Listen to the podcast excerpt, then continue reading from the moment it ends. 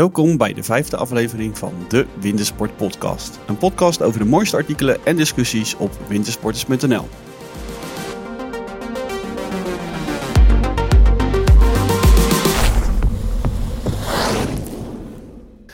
Zo Arjen, vorige aflevering begonnen we met ons grote enthousiasme over de sneeuw die eraan kwam. En ben je nu nog steeds zo vrolijk? Ik ben nog steeds heel erg vrolijk. Hè? Dit moest jij van je moeder zeggen volgens mij, hè? dat je hiermee zou beginnen. nee, nee, nee, nee, nee. Sorry mama, ik heb het niet over. Ja. Nee, en natuurlijk afgelopen weekend hebben we heel veel sneeuw gehad. Ja, nee, Relatief veel sneeuw. Ja, ik, ik niet heel veel. Ik woon natuurlijk aan zee, dus daar heb je altijd het voordeel dat je... Ja, de zulte lucht hebt. Nou ja, dan is het gewoon een stuk warmer. Ja. Nou, ik woon dan net een stukje van de zee af. Maar toch wel aardig wat sneeuw. Ik denk dat er uh, nou, op zondag een centimeter of tien viel. En op maandag of dinsdag nog een keertje vijf eroverheen. Dus uh, dat ja, zorgt er wel voor. Wel, maandag wel sneeuw, maar dinsdagochtend was alles alweer weg. Dus uh, ja. niet, niet, ook niet verkeerd. Weet je. Prima. Ja, dat is wel weer gezellig. Het is leuk om alles weer wit te zien. Ja, nou, het is ook wel leuk. Ik had, mijn, ik had mijn winterbanden nog niet onder de auto zitten. En dan merk je toch wel een beetje het verschil. Hè. Ik heb ze er gisteren op laten zetten, een beetje te laat. Tijd. Ja, ja. Dus ik hoop dat het nog een keer gaat sneeuwen nee, dit jaar. Ik niet. Ik denk dat je je winterbanden niks eronder hebt liggen. Voor drie keer niks. ja. Maar absurd verschil als je merkt dat je dus je winterbanden niet erop hebt zitten met sneeuw. Dat je bij... Uh, bij uh... Ja, hey, dat, dat maakt de wereld van verschil. Ik moest zondag moest ik in, uh, in Den Haag nog ergens naartoe. En, ja, dan is het geen probleem uh, als je met winterbanden rijdt. Dan knal je overal heen. Nou ja, in Nederland is het ook weer moeilijk. Want het probleem is natuurlijk dat heel veel mensen, zoals jij, geen winterbanden hebben. En daardoor kan ik niet doorrijden. Even heel uh, kort in de bocht. Nou ja, het is echt vreselijk. Want gewoon ieder stukje weg wat een beetje omhoog gaat, daar vallen mensen gewoon stil. Ja. Het was, nou, het was wel redelijk een apocalypse, denk ik, voor sommige mensen. Ja, het, het, vergt natuurlijk ook wel wat, wat, wat kunde en ervaringen rijden in de sneeuw. En in Nederland heb je daar natuurlijk A, niet zo heel veel mee te maken. En we hebben natuurlijk hier geen steile bergpassen die je omhoog of omlaag moet rijden. Maar het is natuurlijk wel een. Uh, ja, veel mensen hebben er ook echt angst voor. Op het moment dat het sneeuwt en ze moeten zeker in de bergen.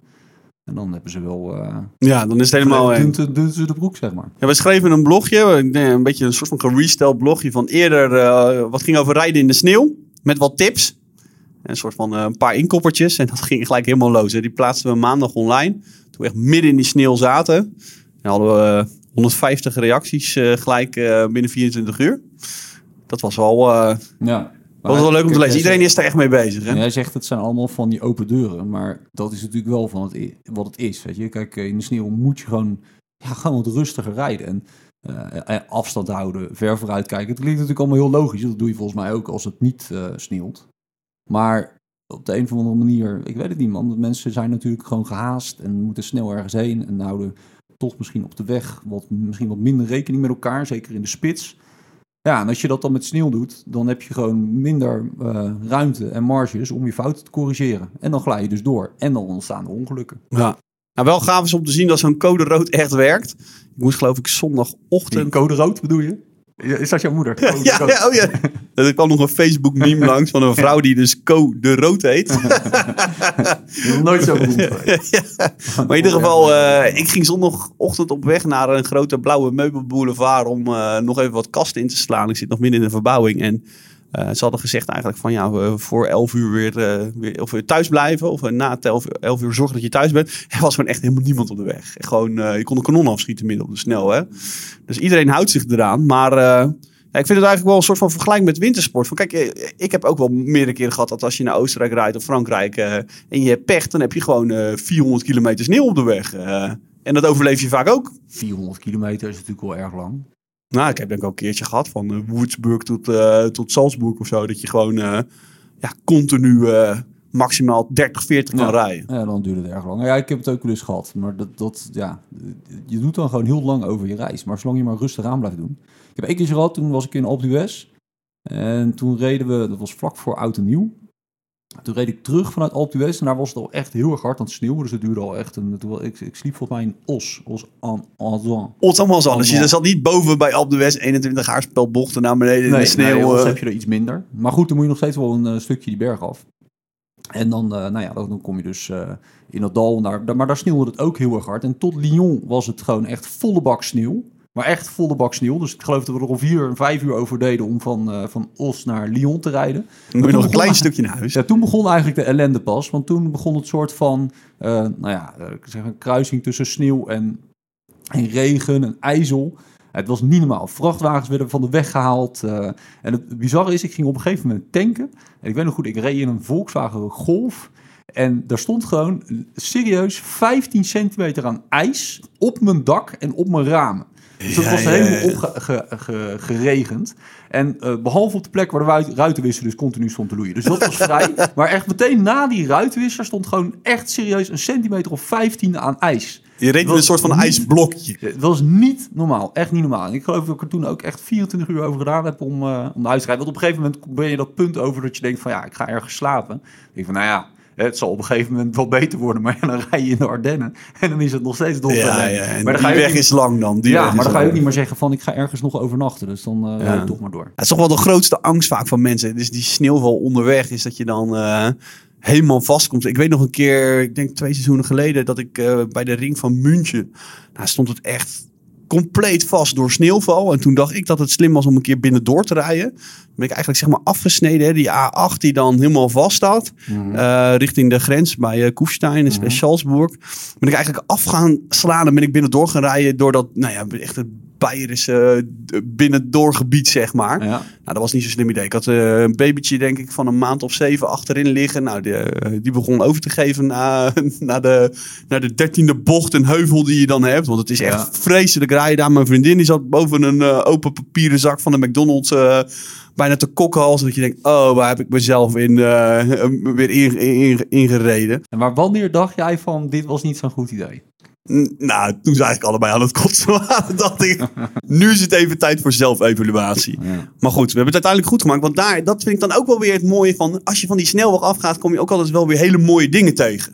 Want ik weet dat ik net voordat ik de snelweg opdraaide, denk ik een kilometer of vijf daarvoor, kwam ik bij het dorpje Bad Eibling of Stadje. Daar kom je volgens mij ook langs als je langs de snelweg gaat. niet, hè? Bad Eibling. Bad Eibling, bekend van onder andere, misschien weet jij het nog. Nee, ja, ik weet het niet. Ik heb geen idee. Bad Nou ja, twee jaar Eibling geleden- met de Tweede Wereldoorlog Nee, nee, nee, geen Tweede Wereldoorlog. Maar de, Bad Eibling is eh, bekend. Twee jaar geleden zijn daar twee treinen op elkaar geklapt. Ah, Heel groot in het nieuws ja, geweest. ja, ja, ja. Heel veel schoolkinderen ook overleden in dat ongeluk. Dus dat is, eh, dat is een soort van eh, zo'n enkel spoor waar toen per ongeluk twee treinen op elkaar reden. Dat is eigenlijk onder de rook van tussen München, vlakbij Rosenheim. En, ehm, maar goed, daar reed ik. Treinongeluk was helemaal nog niet gebeurd. was voor dat moment. En toen reed ik langs zo'n extreem groot brouwhuis. Dat je echt denkt... Een soort van horizontale flat gewoon was het voor mijn gevoel.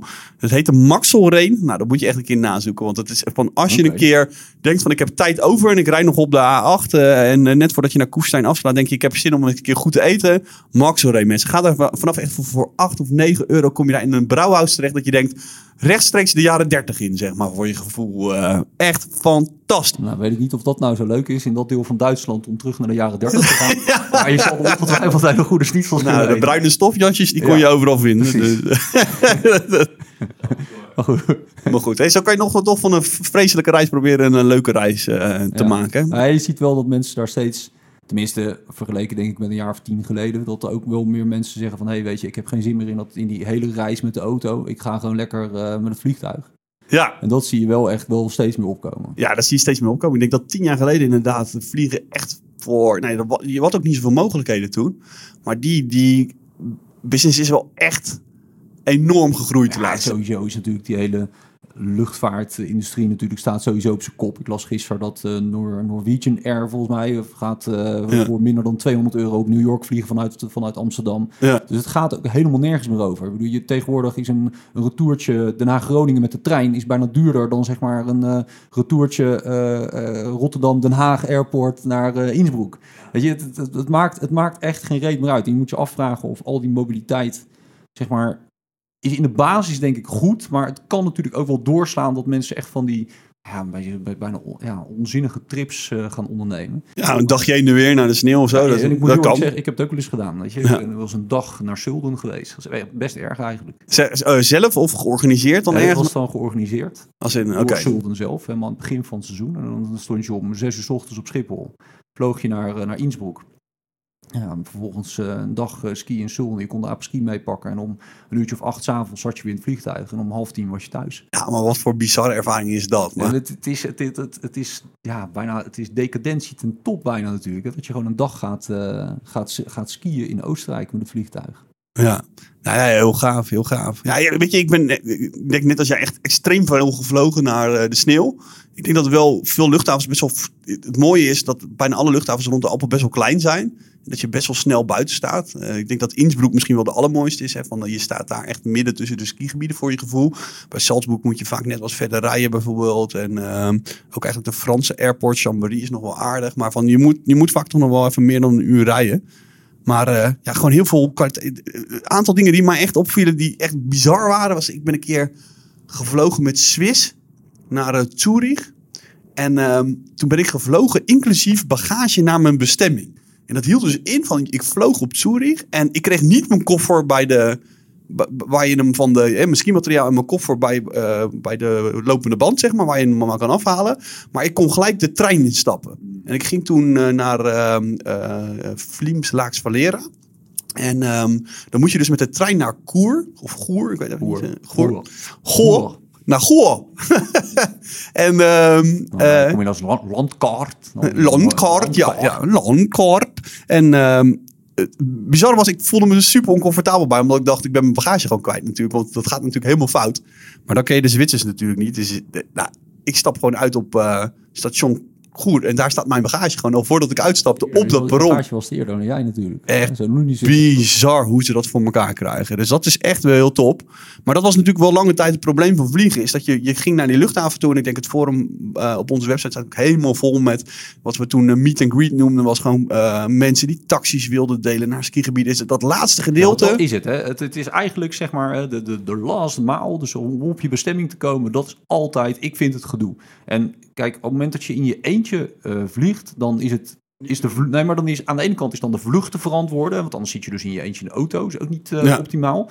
Maar als je met drie, vier man gaat, dan is eigenlijk de auto een, nou, toch wel een betere optie. Maar uh, met drie, vier man is het weer makkelijker om een transfer te regelen. Dus dat, dat is wel echt een, een ding. En ja, ik weet niet. Ik vind het zelf toch altijd wel prettig om een beetje mobiel te zijn in de Alpen. Om van het ene naar het andere gebied te rijden. Ik besef ook wel dat heel veel andere uh, wintersporters dat totaal niet uh, interessant vinden. Want die willen gewoon lekker een, uh, een, week op hun bestemming blijven. Ja. Maar ja, ik weet het niet. Het, ja. Nee, dus ik denk van een van de dingen die wel goed opgelost is. Laten we zeggen, de gemiddelde wintersporter gaat natuurlijk gewoon een week lang naar één bestemming. En die, die wil vliegen dan op Innsbruck of Salzburg. Bijvoorbeeld als je naar Oostenrijk gaat. En dan direct uh, door met een taxi of whatever. Nou, als je een taxi pakt, ben je gewoon een paar honderd euro kwijt. Maar wat mooi is, dat wel een paar tour operators in Nederland dat goed op hebben gepakt. Sunweb bijvoorbeeld, is die bieden eigenlijk gewoon alle reizen die ze hebben ook standaard aan met opties vliegen. Mag je zelf een vlucht kiezen die je het best uitkomt. En zij zorgen dat er eigenlijk altijd een pendelbus direct naar je uh, dorp dat, staat. Dat is lekker, maar dan kom je, ja, dan kom je dus meer in de, in de georganiseerde reizen. Ja, het voelt een beetje als een Turkije-trip, zeg maar. Uh. en dat, dat is ook, ik weet niet of, ja, ik denk dat heel veel mensen daar ook zich niet uh, lekker bevoelen. Maar goed, uh, het is in ieder geval één ding staat vast, het wordt steeds populairder. Ja, het wordt steeds populairder.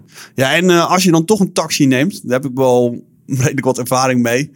Dan, dan maak je altijd wat mee in Oostenrijk. Hè? Want een gemiddelde taxi in Oostenrijk, leg even uit, Arjen, hoe ziet hij er volgens jou uit? Ja, een gemiddelde taxi in Oostenrijk is sowieso een busje. Altijd een bus. Altijd een busje, er kan minimaal acht man in. Er rijdt daar geen Mercedes, ik kom een normale Mercedes. misselijk het busje uit. Ja, altijd, altijd. misselijk. Ik kom echt altijd misselijk het busje uit. Ja, tenminste, ik, ik weet niet, want ik, ja, ik, ik rij zelf in de bergen gewoon wel door, maar, niet, maar die gasten, weet je, je hebt het idee Alsof, uh, alsof Nicky Lauda zelf altijd achter het stuur zit. Ah, het is absurd. Die gasten gaan 22 naar boven altijd. Maar je maakt altijd wat mee. Ik heb één keer, ik heb één keer gehad en toen reden we met een taxibusje van het vliegveld van München. Uh, nou ja, ik weet niet naar een skigebied in Tirol. Maar dat, dat, dat is best wel een stukje met dat uh, taxibusje. Maar die gast die was verslaafd aan de geur van, van de ruitenwisservloeistof.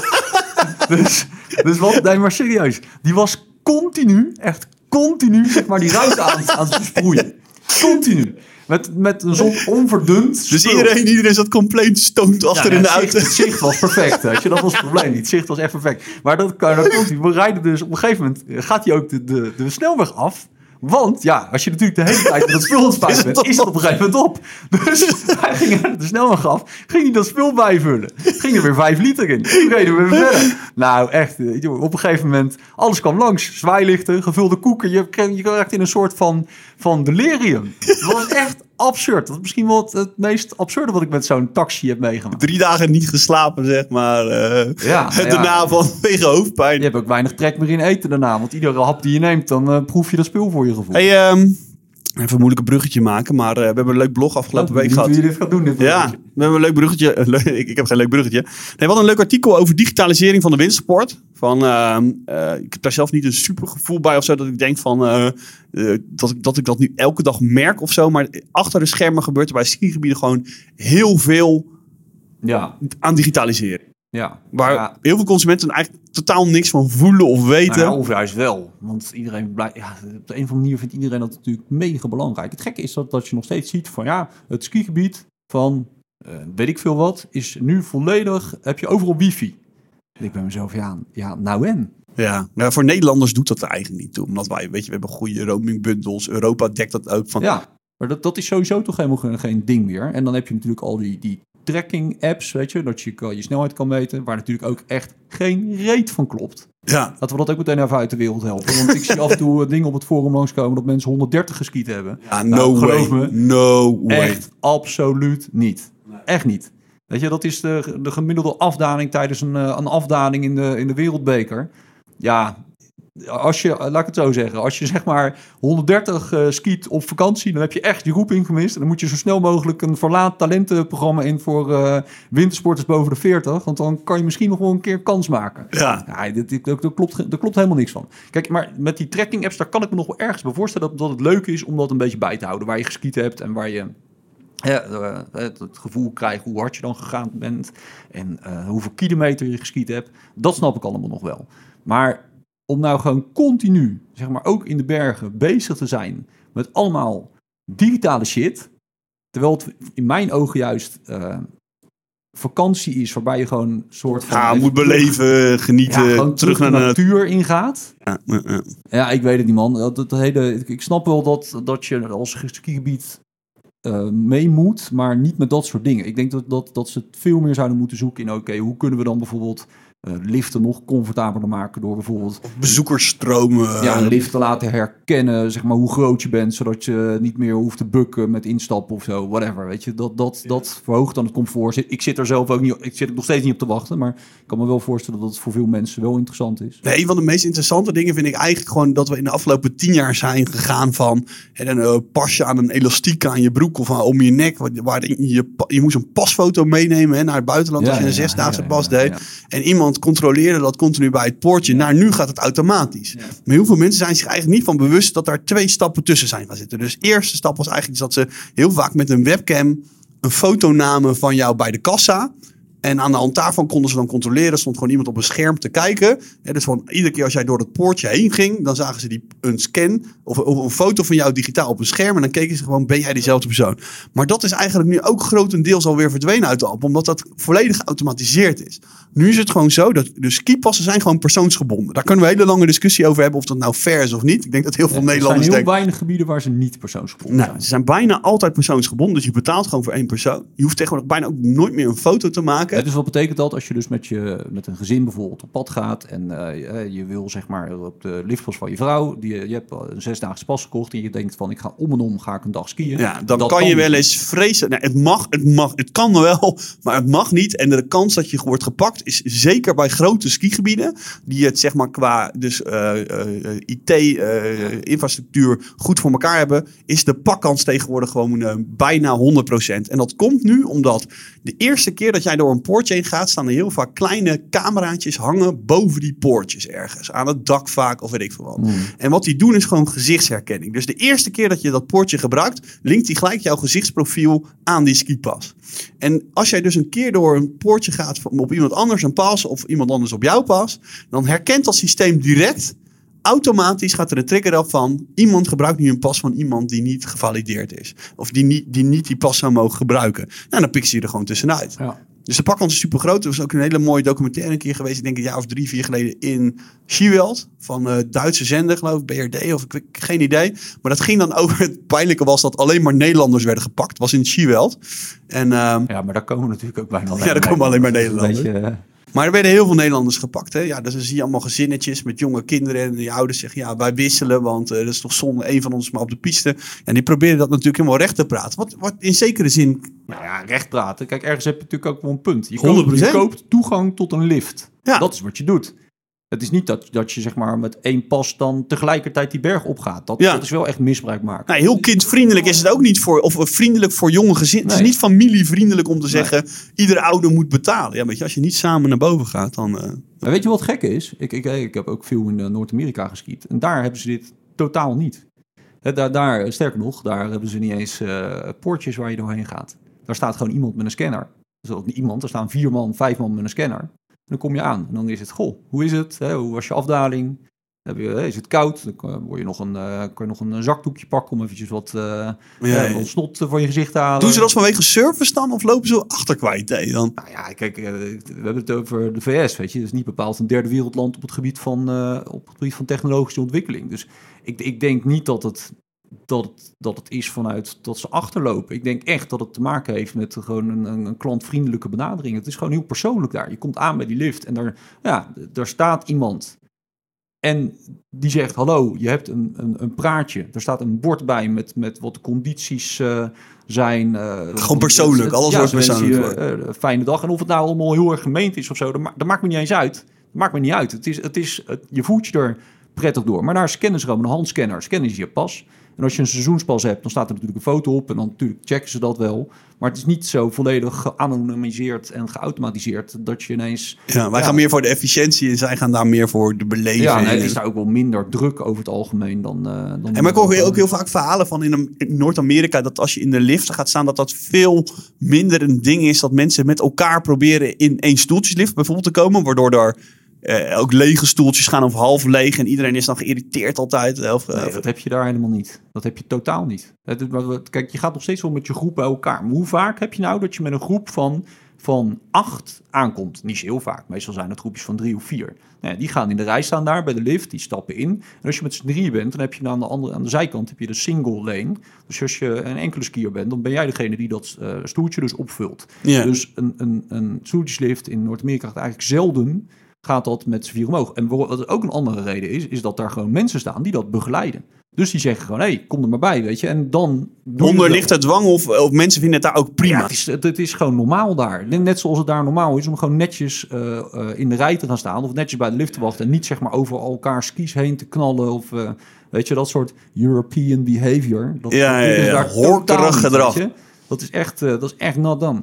Ja. Dus ik, ja, ik, ik, dat spreekt mij wel heel erg aan. Hij doet gaaf een follow-up over een verhaal van uh, Rogier. Hij heeft een keer aan het begin van het seizoen, vorig seizoen, heeft hij een verhaal geschreven over dat er in het skigebied van Vars allerlei ruzies waren tussen eigenaren van grond. En het idee was dus dat een, een, een man daar een, uh, volgens mij een chalet had gebouwd of zo. En een hele belangrijke blauwe verbindingspiste kwam langs zijn terrein. En um, na hem mocht ook iets gebouwd worden en daar was hij het niet mee eens. En toen heeft hij gezegd, dan zorg ik dat die piste ik ga daar bomen planten en er komt niemand meer langs. En uh, dat, heeft, dat heeft hij gewoon een powerplay gespeeld. Dus ik, ik zag dat artikel weer eens een keer langskomen doordat er een reactie op kwam. Dus ik, uh, ik dacht, ik bel Rogier even om te vragen van hoe het er nu uh, voor staat. Nou, doe eens een gokje. Denk je dat de piste nu open is? Nee, er staat een heel bos, denk ik. Denk ik hè?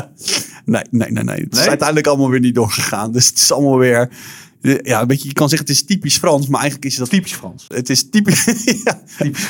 Het is typisch iets meer voor de hele Alpen. Van dat, die bizarre verhalen achter ruzies in dalen en, en, en, en skigebieden over grond, licht in de ogen. Zo raar is het niet. Hè? Want, want je hebt natuurlijk in de Alpen, daar heb je gewoon heel veel te maken met, met grondeigenaren, met boeren die daar natuurlijk al vaak generaties lang hun vee uh, uh, gehoed hebben. En nu is natuurlijk de, de tijd van de, van de landbouw en de veeteelt in de Alpen als, in, als belangrijkste inkomstbron is voorbij. Dat is toerisme geworden. Ja, dus die skigebieden ontwikkelen zich. Maar die grond is natuurlijk nog steeds eigenaar van diezelfde, in eigendom van diezelfde boer. Nou ja, goed, uh, ja, ga maar afspraken daarmee maken. Dus als je een lift wil aanleggen, dan heb je een beetje pech. Moet je met, uh, met vier, vijf, zes verschillende personen, moet je afspraken maken van oké, eh, wat moet ik jou betalen voor het feit dat die, eh, die cabinebaan over jouw land heen zweeft. Maar die, die lift valt vaak nog wel mee. Ik geloof dat de regels daar ook wat minder streng voor zijn. Maar vooral die aanleg van die piste naar beneden. tuurlijk. dat is, dat, is echt drama. helemaal heftig natuurlijk, want daar zit je echt daadwerkelijk op de, op de grond van zo iemand. Ja. Want er zijn een hoop skigebieden die eigenlijk nog niet ideaal zijn verbonden door ruzies. Ja, ja klopt. Een mooi voorbeeld daar daarvan is heel- eh Silvretta Montafon bijvoorbeeld. Hè. Die hebben dus eh, het skigebied van Silvretta Nova, wat nu het Nova gedeelte heet, met Hoogjoch verbonden met de grasjochbaan. En die piste naar beneden, die is er niet. Eh, vanaf Hoogjoch terug naar, ehm, eh, naar St. Gallenkier. En hoofdzakelijk is dit, dit is wel een soort van vage route die je kan nemen, eh, eh, of pisteroute. Maar die piste is er niet omdat ze nog steeds niet uit kunnen komen met de laatste boeren. Omdat die boeren gewoon begrijpen van, ja, Precies. dit is mijn laatste pressiemiddel wat ik heb in het dal om ook rijk te worden. En, eh, die gasten zitten op een goudmijn, dat, dat, eh, dat, beseffen ze donders goed. Ja, het mooiste is de hele Alpen. Kijk, ik vind het persoonlijk heel interessant. Want de hele Alpen zitten vol met dit soort verhalen van haat en nijd in een dal. Weet je, van, eigenlijk zou je er een soort van lokaal krantje van moeten maken. Of een krantje van moeten maken met alle, alle inteelt verhalen uit de Alpen, zeg maar. Eh, ik weet nog, weet je, dat ik een keer naar, eh, naar Samnau ben geskiet vanuit het skigebied van Ischol. En in, in, in Samnau een keer naar de Hangelwinkel ben gegaan. En ehm, eh, Hangel is een soort van halfgod, meneer Hangel daar. Dat is de uitvinder van de, van de hangelplatten. Dan mag jij verzinnen wat dat is. De hangelplatten. Nou, dat zal waarschijnlijk een plankje zijn met heel veel eten erop. Ja, Ja, nou, dat- jouw kennende. ja, nou, dan was het nog een positief verhaal geweest. Maar helaas. Nee, het is wat ze zogenaamd later de carvingplatten zijn gaan noemen. En dat is dus een plaat die eigenlijk... Oh, die plaat. Die ja, hangelplaat. Ja, die, oh, is dat die hangel? die, die Ja, zit ja, nog ja, steeds ja, op ja, je ski ja. gemonteerd. Ja. Dus zeg maar, onder je binding zit een plaatje Ja, ja. ongeveer een centimeter hoog. En dat noemden ze toen carvingplatten. Want je hebt eigenlijk die hoogte nodig om die ski helemaal plat te kunnen Ja, leggen, ja. mooi in een bocht. Nou, en hij ehm, is dus de uitvinder van de hangelplatten. Ik hoorde dat verhaal toen aan, toen dacht ik echt van, nou, deze gast is een soort van revolutionair. Maar als je nu googelt op de hangelplatten, dan, op, dan vind je het niet op Wikipedia, maar alleen op zijn site. Eh, maar die man die heeft dus, ik denk zes intersports of zo in, ehm in Samnau. Ja. En ehm, nou, die begint dus helemaal te vertellen over hoe geweldig zijn uitvinding was en hoe goed zijn imperium was in dat dorp. En, maar vooral ook te vertellen over zijn grootste concurrent. Dus eh, je hebt Hangel en je hebt de familie Zek, Z-E-G-G. En de familie Zek, die heeft de andere helft van het dorp in handen. Dus ze hebben allebei zes intersportwinkels. Ja. En eh, ze zitten allebei, want Samnaun is natuurlijk belastingvrij. Die zitten allebei in de, in de smoek, hè, de belastingvrije eh, meuk. Dus horloges, Ja. sigaretten en weet ik veel wat. En nou, ik heb één keer dat verhaal gehoord, maar daarna kan je het zeg maar niet meer ontzien. Als je door dat dorp heen skiet, is het letterlijk 50% hangel, 50% zek. En die hebben een gigantische hekel aan elkaar. Dus die man die vertelt dat Ja, zek... dat, dat is nog het, tenminste, het, is mooiste van alles. Dat is natuurlijk niet mooi, maar het is wel heel opmerkelijk dat je in zo'n geïsoleerd afgelegen dal, hè, want dat is de reden waarom Samnaun eh, belastingvrij eh, is gemaakt in het ja, verleden. je kan er echt Dat, op dat, je, dat je dan zeg maar gewoon het voor elkaar krijgt om gruwelijke ruzie met je buren te krijgen, terwijl je allebei nou, eh, eh, rijk het bent. geld klotst werkelijk tegen de plint. En Ja. de plinten zijn waarschijnlijk meer dan twee meter. Weet je? Dus ja, Ja, en het is gewoon Romeo en Julia voor je gevoel, weet je. Want het is, eh, maar, maar die, de vertelde die van, ja, die Sek heeft hier een nieuw hotel laten bouwen. Moet je kijken hoe lelijk. Dus ik naar buiten kijken. Die kleur, dat kan toch niet? Ja, ik voel al twee jaar een rechtszaak tegen de kleur. Hij heeft het al een keer moeten oververven. Maar ik was daarna nog niet tevreden. Vol trots dat je echt denkt... Mijn god, weet je, waar gaat het over? Die gasten, die, die, die, die, zitten ze waarschijnlijk zeven advocaten standaard in dat dorp om allerlei rechtszaken te beslechten. Terwijl die mensen hebben het daar zo goed, weet je. Die zijn geboren met een gouden lepeltje in hun mond omdat ze op die locatie zijn geboren. ja. Waar gaat het over, weet je? Dat gaat nergens over. Dat is ook zo. Maar het is ook wel... Ik heb ik ook, ook wel zoiets meegemaakt. Was ik in Alpe d'Huez, dit keer wel in, in Alpe d'Huez. En eh, eh, daar loop je natuurlijk... Daar, sommige pistes lopen daar door het dorp. En daar stond daar een... Stond, staat... Daar staat daar een huis op zo'n piste. En daar woont ook echt iemand. Maar waarschijnlijk al... Dat huis is al heel oud. Dus dat huis stond al voordat het skigebied daar eh, werd ontwikkeld. Ja, die man had het ook niet zo erg op... eh op Skiers. skiers. Dat eigenlijk iedereen die gebruik maakte van die piste in het algemeen. dus, eh, maar dat was ook nog eens vlak bij dat dorp. Dus, en er was ook een kroeg vlakbij. En er werd ook s'avonds heel veel gesleed niet alleen door kinderen, maar ook gewoon door, eh, nou ja, je hebt wat op en je denkt toch van ik stap op zo'n slee en ik ga nog even, even. Een soort rodel eigenlijk gewoon, wat er in Oostenrijk heel normaal is.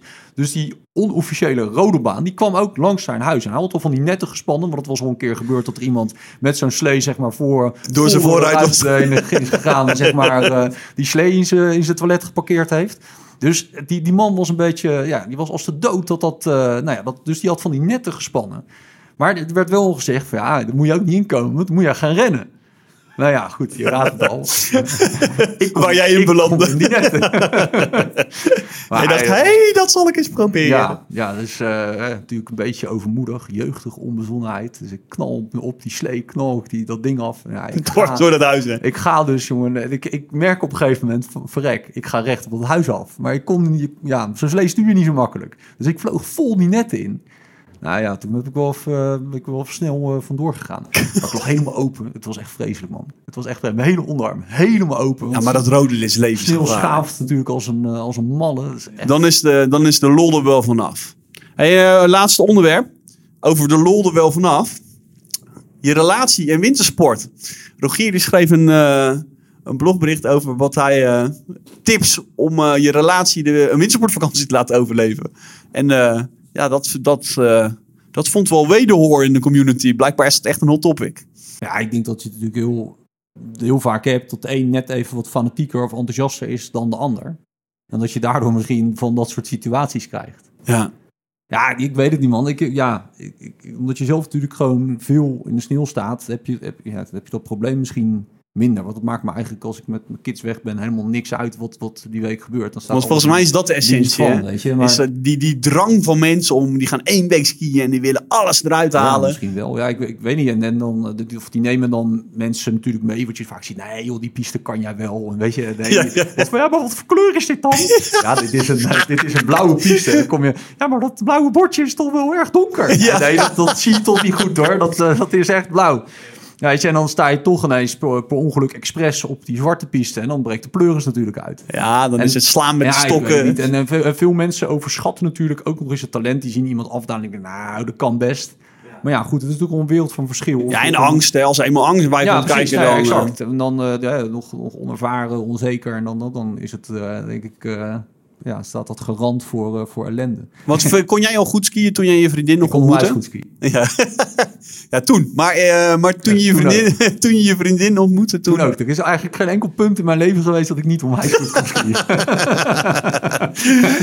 Oké. maar en je maar- vriendin, heeft hij een moment gehad dat ze niet zo goed kon skiën? Bijvoorbeeld toen ze je leerde kennen? Die heeft nog steeds een moment dat ze niet goed kan skiën. ja, ja maar het maakt er ook geen reet uit. En dat is ook prima.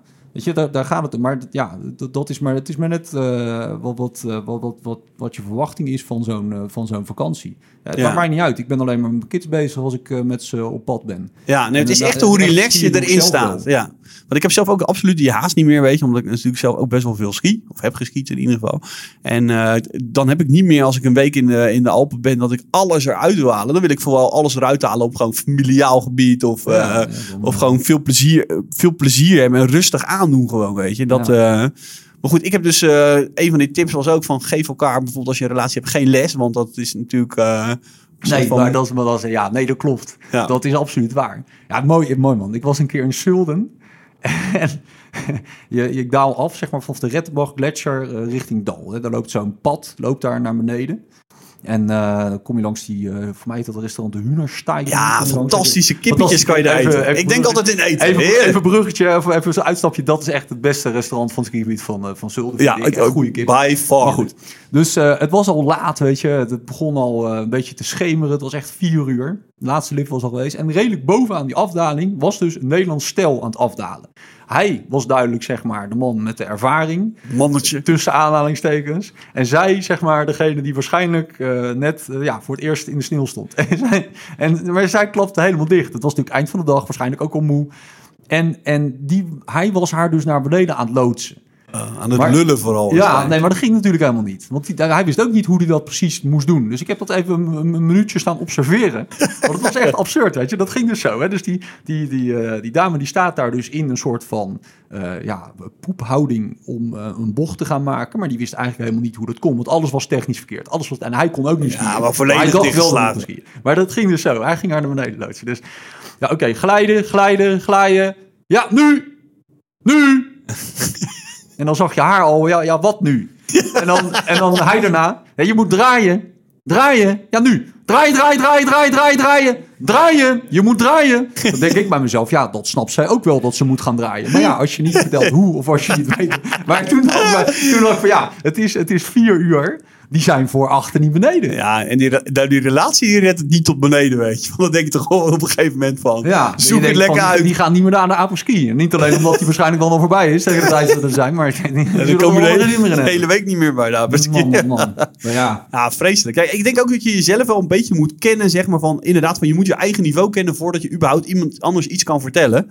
Ik eh, eh, ontmoette mijn vriendin ik een jaartje of eh, negen geleden, nu moet ik heel goed opletten wat ik zeg, sorry ik denk negen of tien jaar geleden. Maar ehm, zij kon helemaal niet skiën en zij ging dus met mijn familie mee om te skiën. Ik, ik had Rogier's blog toen nog niet gelezen, want dat was nog niet geschreven. Ik dacht, ik geef haar wel les, dat komt wel goed.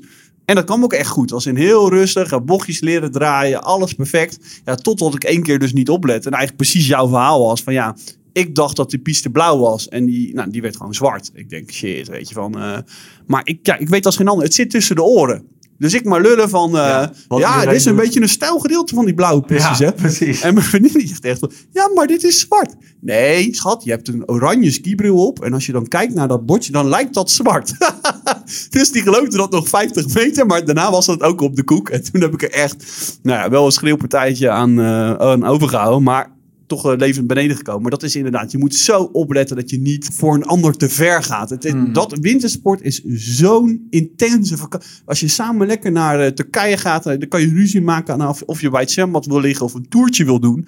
Maar bij wintersport zit je voor sommige mensen gewoon aan het rand van je kunnen.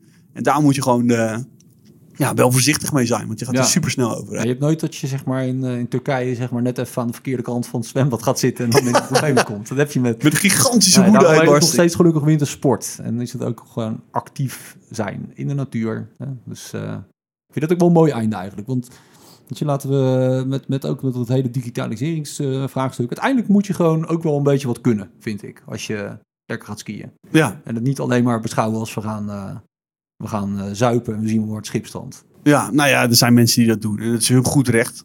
Doe het lekker, maar eh, ja, ik vind wel inderdaad, het is een sport. Maak Ja. een bochtje. Maak er wat leuks van. Hey, dit was eh, weer een aflevering van de Wintersport Podcast. Je kan alle onderwerpen van deze aflevering, de show notes, teruglezen op wintersporters.nl slash podcast. En daar vind je ook alle eerdere afleveringen.